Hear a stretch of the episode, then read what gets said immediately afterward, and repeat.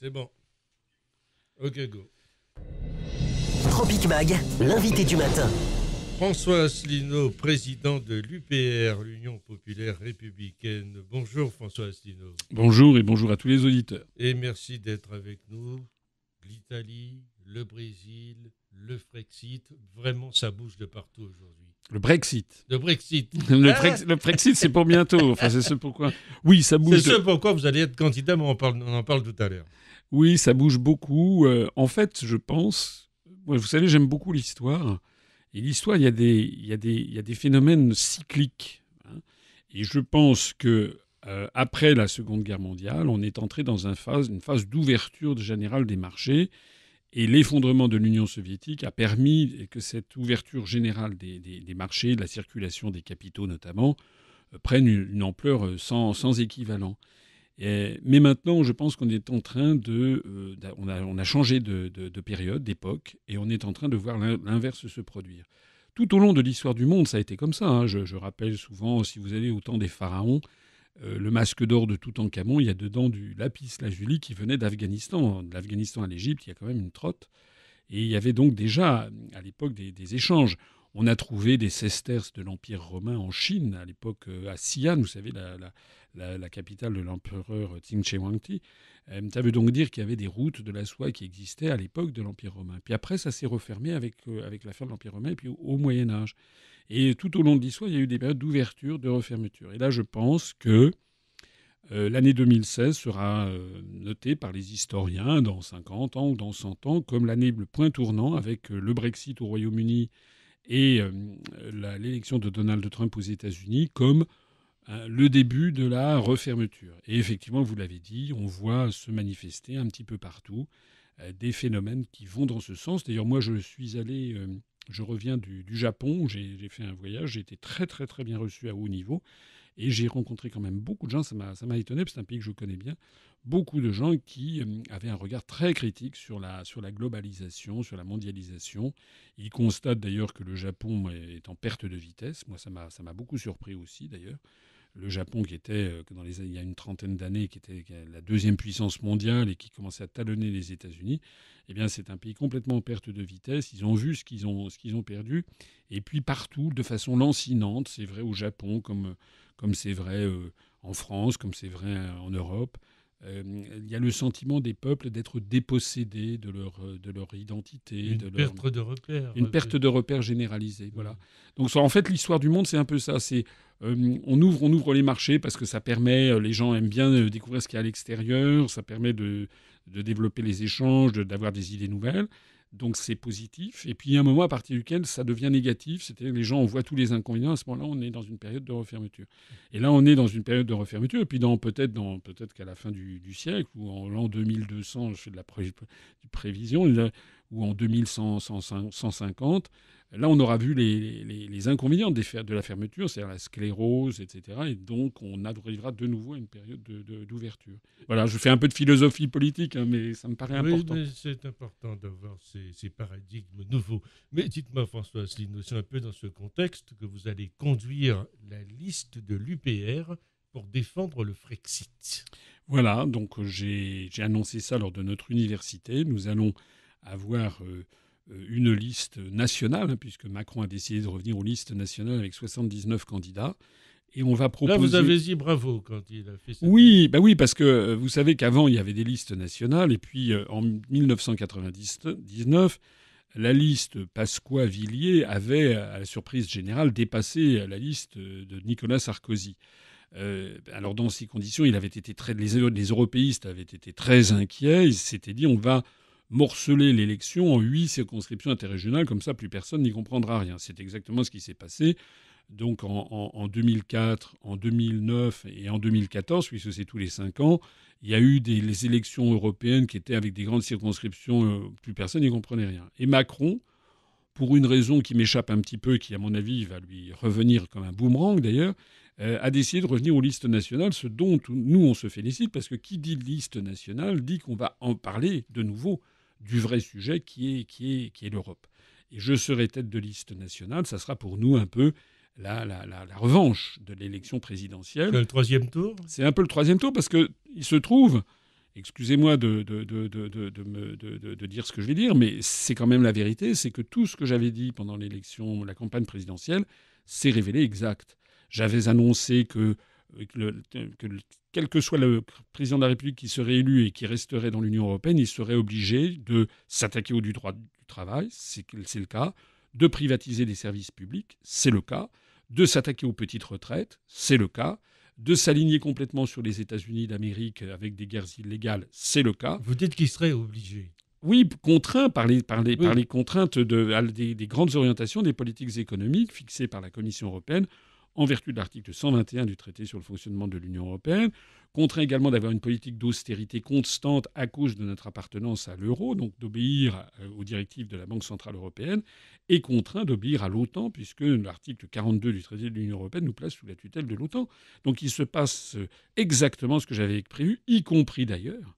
Y compris d'ailleurs, j'avais été le seul candidat en 2017 à parler de la, de, la, de la politique des euro-régions et de l'impact négatif que ça aurait sur l'unité nationale. Or, vous avez vu, d'une part, que les communes, il y a beaucoup de petites oui, communes les, les maires, les maires qui démissionnent. Voilà, ils démissionnent en masse parce qu'ils sont furieux de constater ce que j'avais d'ailleurs annoncé devant l'Association des maires de France. Euh, y a, tout ça, on trouve ça sur Internet, parce que grâce à Internet, les gens peuvent vérifier que mes dires. J'avais annoncé, c'était au mois d'avril, je crois que c'était le 12 avril, il me semble, de mémoire, devant l'Association des maires de France, j'avais annoncé que si euh, ils votaient pour un candidat restant dans l'Union européenne, eh bien leur dotation globale de fonctionnement s'effondrerait. C'est le cas. Donc il y a beaucoup de maires ruraux qui sont furieux. Il y en a un certain nombre qui démissionnent. En fait, il s'agit d'une espèce d'euthanasie des, des, petites communes. On veut forcer les petites communes à fusionner. Et puis pire encore, vous avez vu ce qu'a décidé le gouvernement, c'est-à-dire de fusionner les départements d'Alsace en une seule collectivité territoriale. C'est absolument scandaleux, puisque en 2013, on avait demandé euh, l'avis des Alsaciens et globalement, le référendum avait échoué puisque il avait ni dans, le Bas-Rhin ni dans le Haut-Rhin, il y avait eu le quorum nécessaire, c'est-à-dire 25% de participation. La participation avait été plus basse.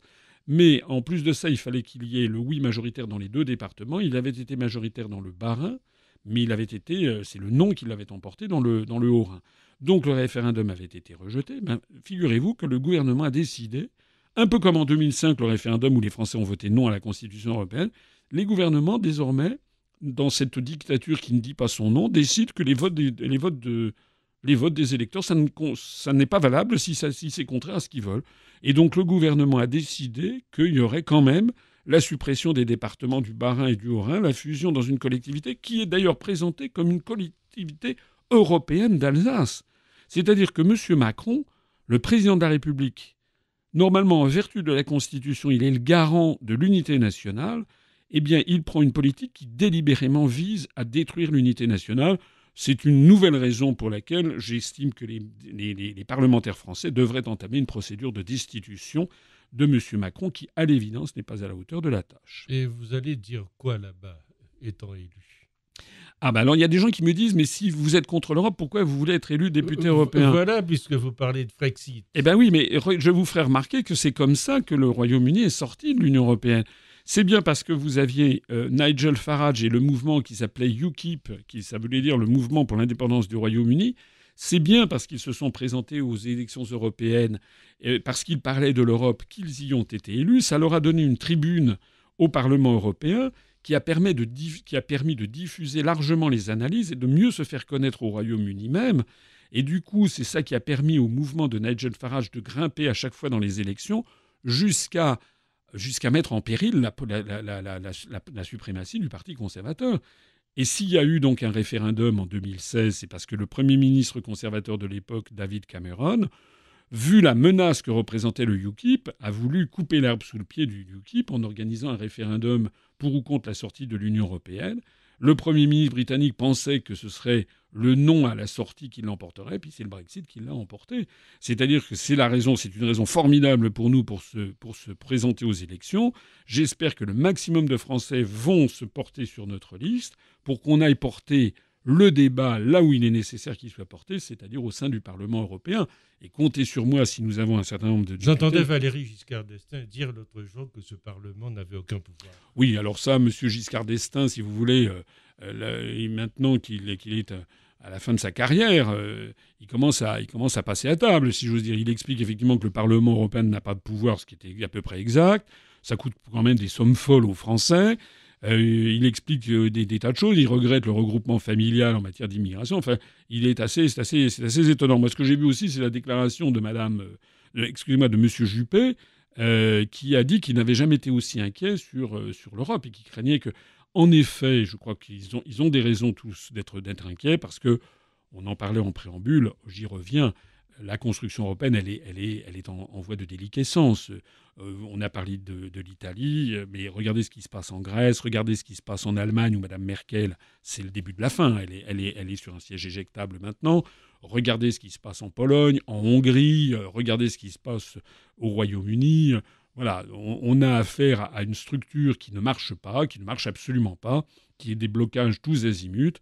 Ben, il faut en tirer les conclusions, il faut en sortir, et à mon avis, le plus tôt sera le mieux. Voilà, le plus tôt sera le mieux. Et c'est ce message-là que vous irez porter. Et c'est ce message-là que nous irons porter, mais en même temps, ça va permettre de faire, euh, vous savez, une, éducation populaire.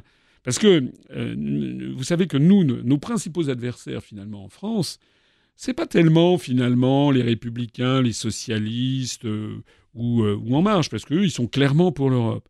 Nos principaux adversaires, en fait, ce sont les, autres partis politiques qui critiquent très sévèrement l'Europe, comme le Front National, comme Debout la France, ou comme euh, l'extrême gauche, ou comme France Insoumise, ils critiquent très, très, sévèrement l'Europe, mais ils ne proposent jamais d'en sortir. Ils proposent toujours une autre Europe à la Saint-Glinglin.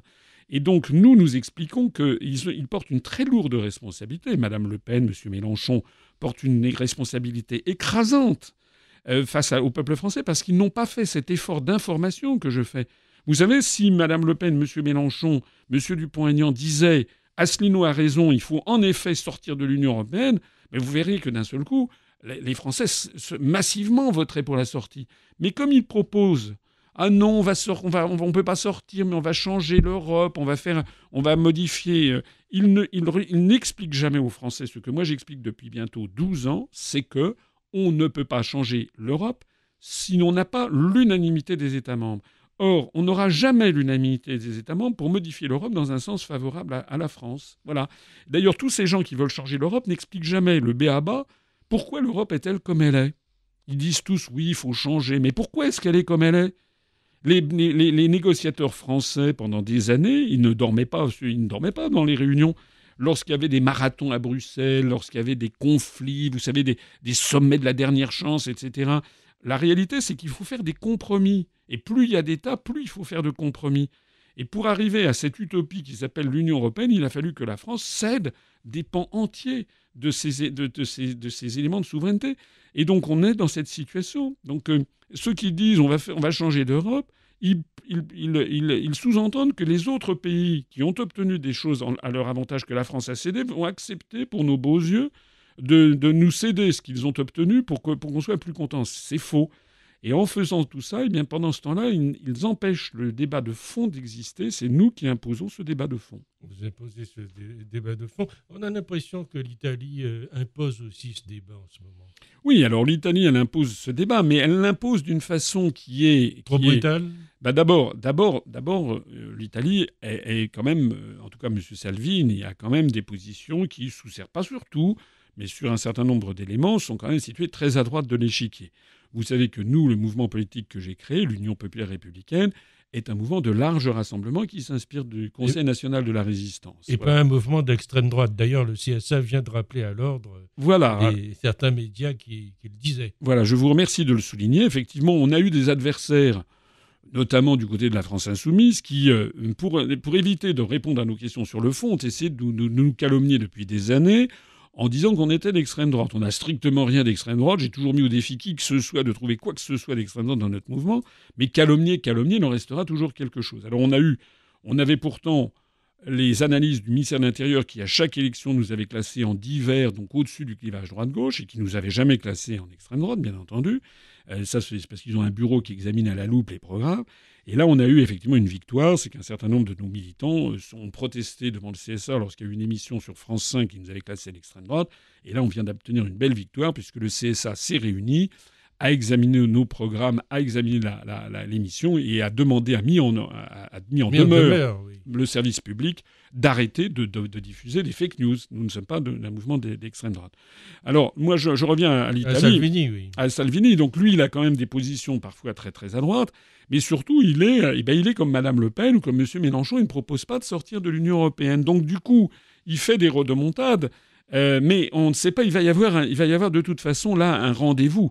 C'est-à-dire que l'Italie a proposé un budget, euh, qui n'est pas dans les clous de ce que souhaitait la Commission européenne. Donc il va y avoir là une partie de bras de fer euh, à mon avis, je pense que la Commission européenne va, céder, puisque l'Italie ne, veut pas céder, et surtout parce que le déficit budgétaire de l'Italie programmé de 2,4% reste quand même dans les clous des critères de Maastricht, et, d'ailleurs, soit dit en passant, est inférieur au déficit de la France. Donc c'est assez extraordinaire que, la Commission européenne ait, ait, retoqué ça. Mais vous voyez bien qu'en Italie aussi, vous n'avez pas, une force qui explique comme nous euh, qu'il faut sortir de, l'Union européenne. Peut-être ils vont faire ça sans le dire, c'est un truc, je ne sais pas comment ça va se passer en fait. Nous, on est, notre mouvement est un mouvement républicain, un mouvement clair, euh, qui fait de l'explication. Et pourquoi on a de plus en plus de gens qui nous rallient? On a eu là une université euh, qui s'est tenue il y a quelques jours en Indre-et-Loire, il y avait 1200 personnes, on n'avait jamais eu autant de monde. On a eu pour la première fois des médias de masse comme TF1, l'AFP, euh, qui, euh, qui sont venus. Euh, parce que et, des, universitaires comme Édouard Husson pour l'Allemagne ou Emmanuel Todd qui sont venus, ça veut dire que notre mouvement de plus en plus est suivi par énormément de professions, d'intellectuels dans les cercles du pouvoir, parce que ce que nous disons est irréfutable en fait. Alors, vous allez organiser justement l'année prochaine un certain nombre d'événements. Il y aura l'anniversaire de, de l'UPR, bien sûr, je crois que c'est la 12e année. Ça va être les 12 ans, oui. Les, les, les 12 ans. Et puis vous allez aller outre-Manche aussi, euh, porter, porter votre voix. Oui, alors ça, on a, on a décidé de faire une grande opération. Ça s'appellera la France libre de nouveau à Londres, parce que le 29 mars, à 23 heures précises, c'est le, le jour et l'heure précise à laquelle le, Royaume-Uni euh, sortira officiellement et juridiquement de l'Union européenne. Donc on va être, euh, on va organiser pendant le vendredi et puis le samedi pendant le week-end on va organiser une série de manifestations sur place, euh, à la fois des, une grande opération avec les Français expatriés. On a quand même près de 200 adhérents euh, de l'UPR qui sont au Royaume-Uni, mais il y a aussi beaucoup d'adhérents, de militants, de sympathisants qui vont sans doute traverser la Manche parce qu'on veut fêter ça avec les, Britanniques. Euh, contrairement à ce que disent les grands médias, ça se passe bien. Il y a effectivement des problèmes qui sont inhérents à la question de l'Irlande du Nord par rapport à la République d'Irlande problème que d'ailleurs nous n'aurions pas, nous, si nous sortions de, l'Union européenne. Donc, mais à mis à part ces problèmes, globalement, ça se passe bien. Le chômage continue de diminuer au Royaume-Uni depuis deux ans, donc depuis le référendum. Il est tombé à 4%, c'est-à-dire le plus bas niveau depuis 1960. il y a beaucoup de fake news hein, sur ces Oui, mais oui, on, on, dit énormément de choses. Mais regardez, par exemple, il y, a un truc qui est extraordinaire. On a appris, il y a quelques jours, que le gouvernement britannique a décidé de taxer les GAFA, c'est-à-dire, vous savez, ces grandes entreprises, Google, Amazon, voilà. Et Philippe Hammond, le chancelier de l'échiquier, a dit, ben voilà, il y en a assez, nous maintenant nous allons redevenir une puissance souveraine, on va taxer comme on l'entend. On en a assez de ces parlottes, de ces palabres, avec des, des, des, des trucs internationaux. C'est extraordinaire. Quand vous voyez que la France, par exemple, sur les GAFA, ben, pour la taxation de l'Union européenne avec les 28, ça ne marche pas parce qu'il y a toujours une situation de blocage. Donc nous, ça fait trois ans qu'on en parle il ne se passe rien.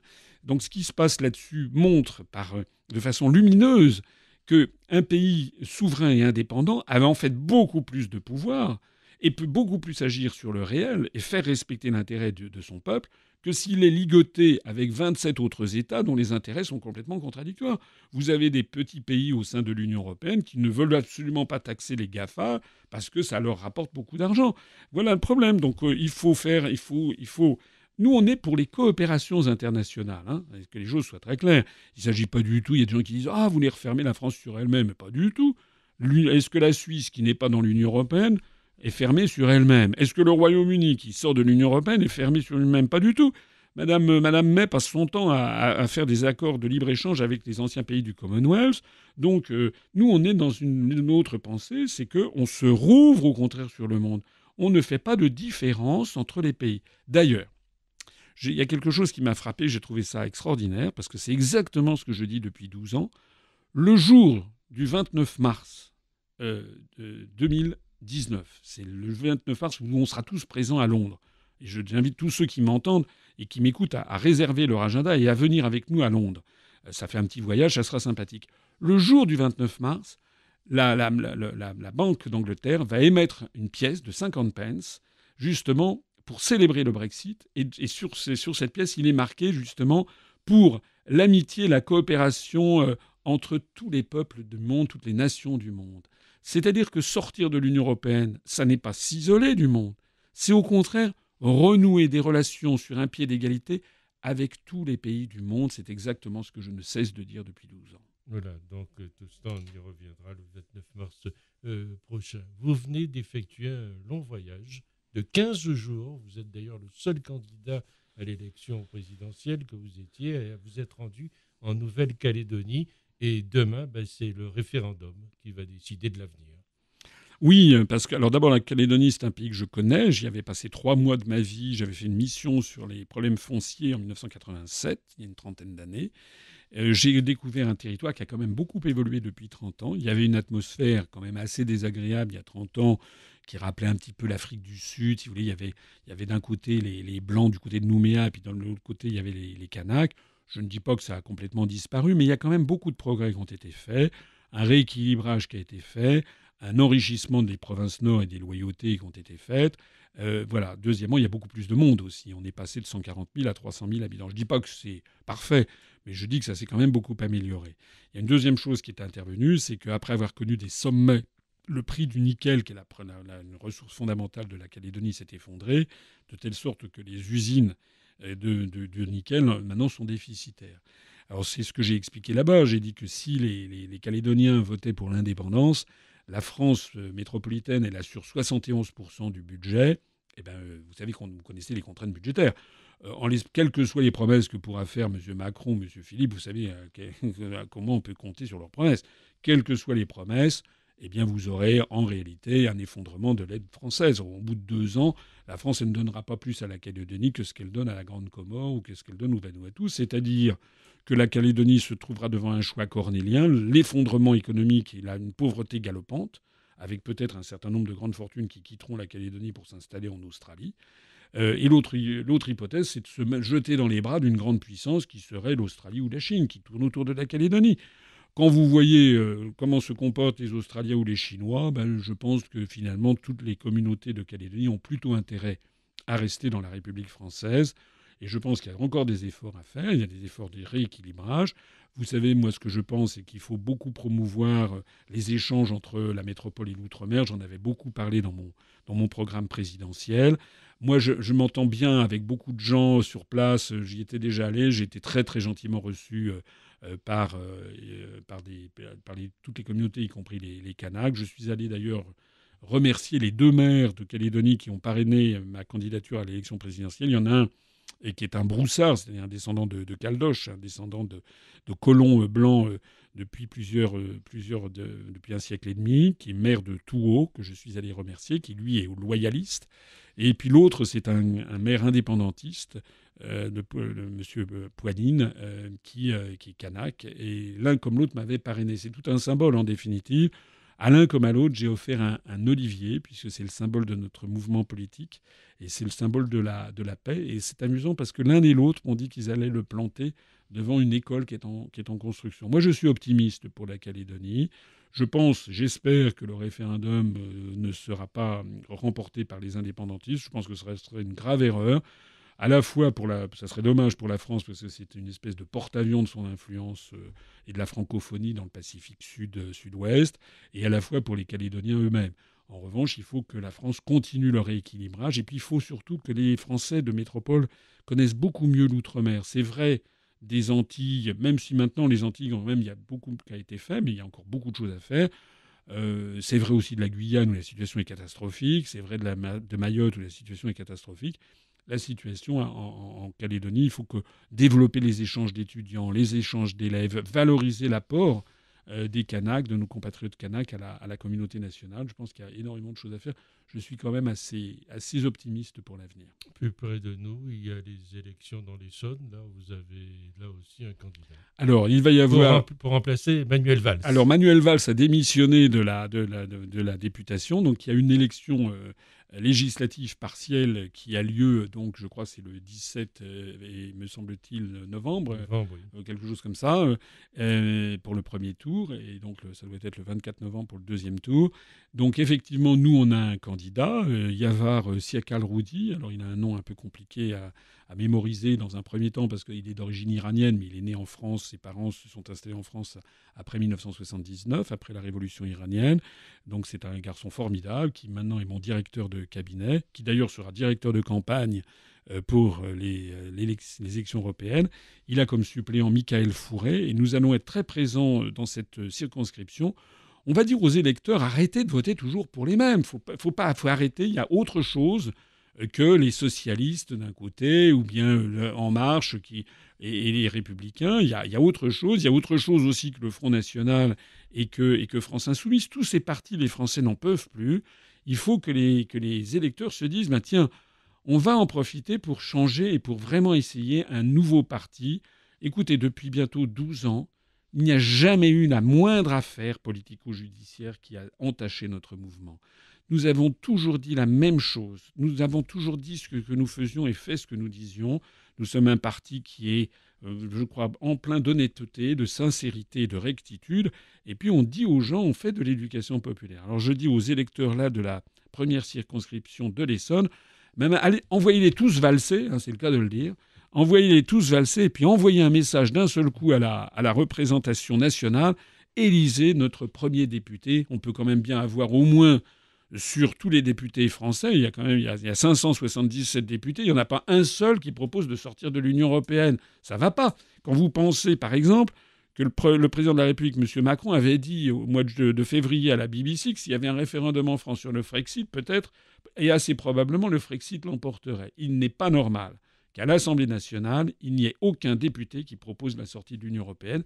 Je dis aux électeurs de la première circonscription de l'Essonne, eh bien c'est à vous peut-être que revient ce rôle historique d'envoyer notre premier député. Merci François Asselineau d'avoir été avec nous.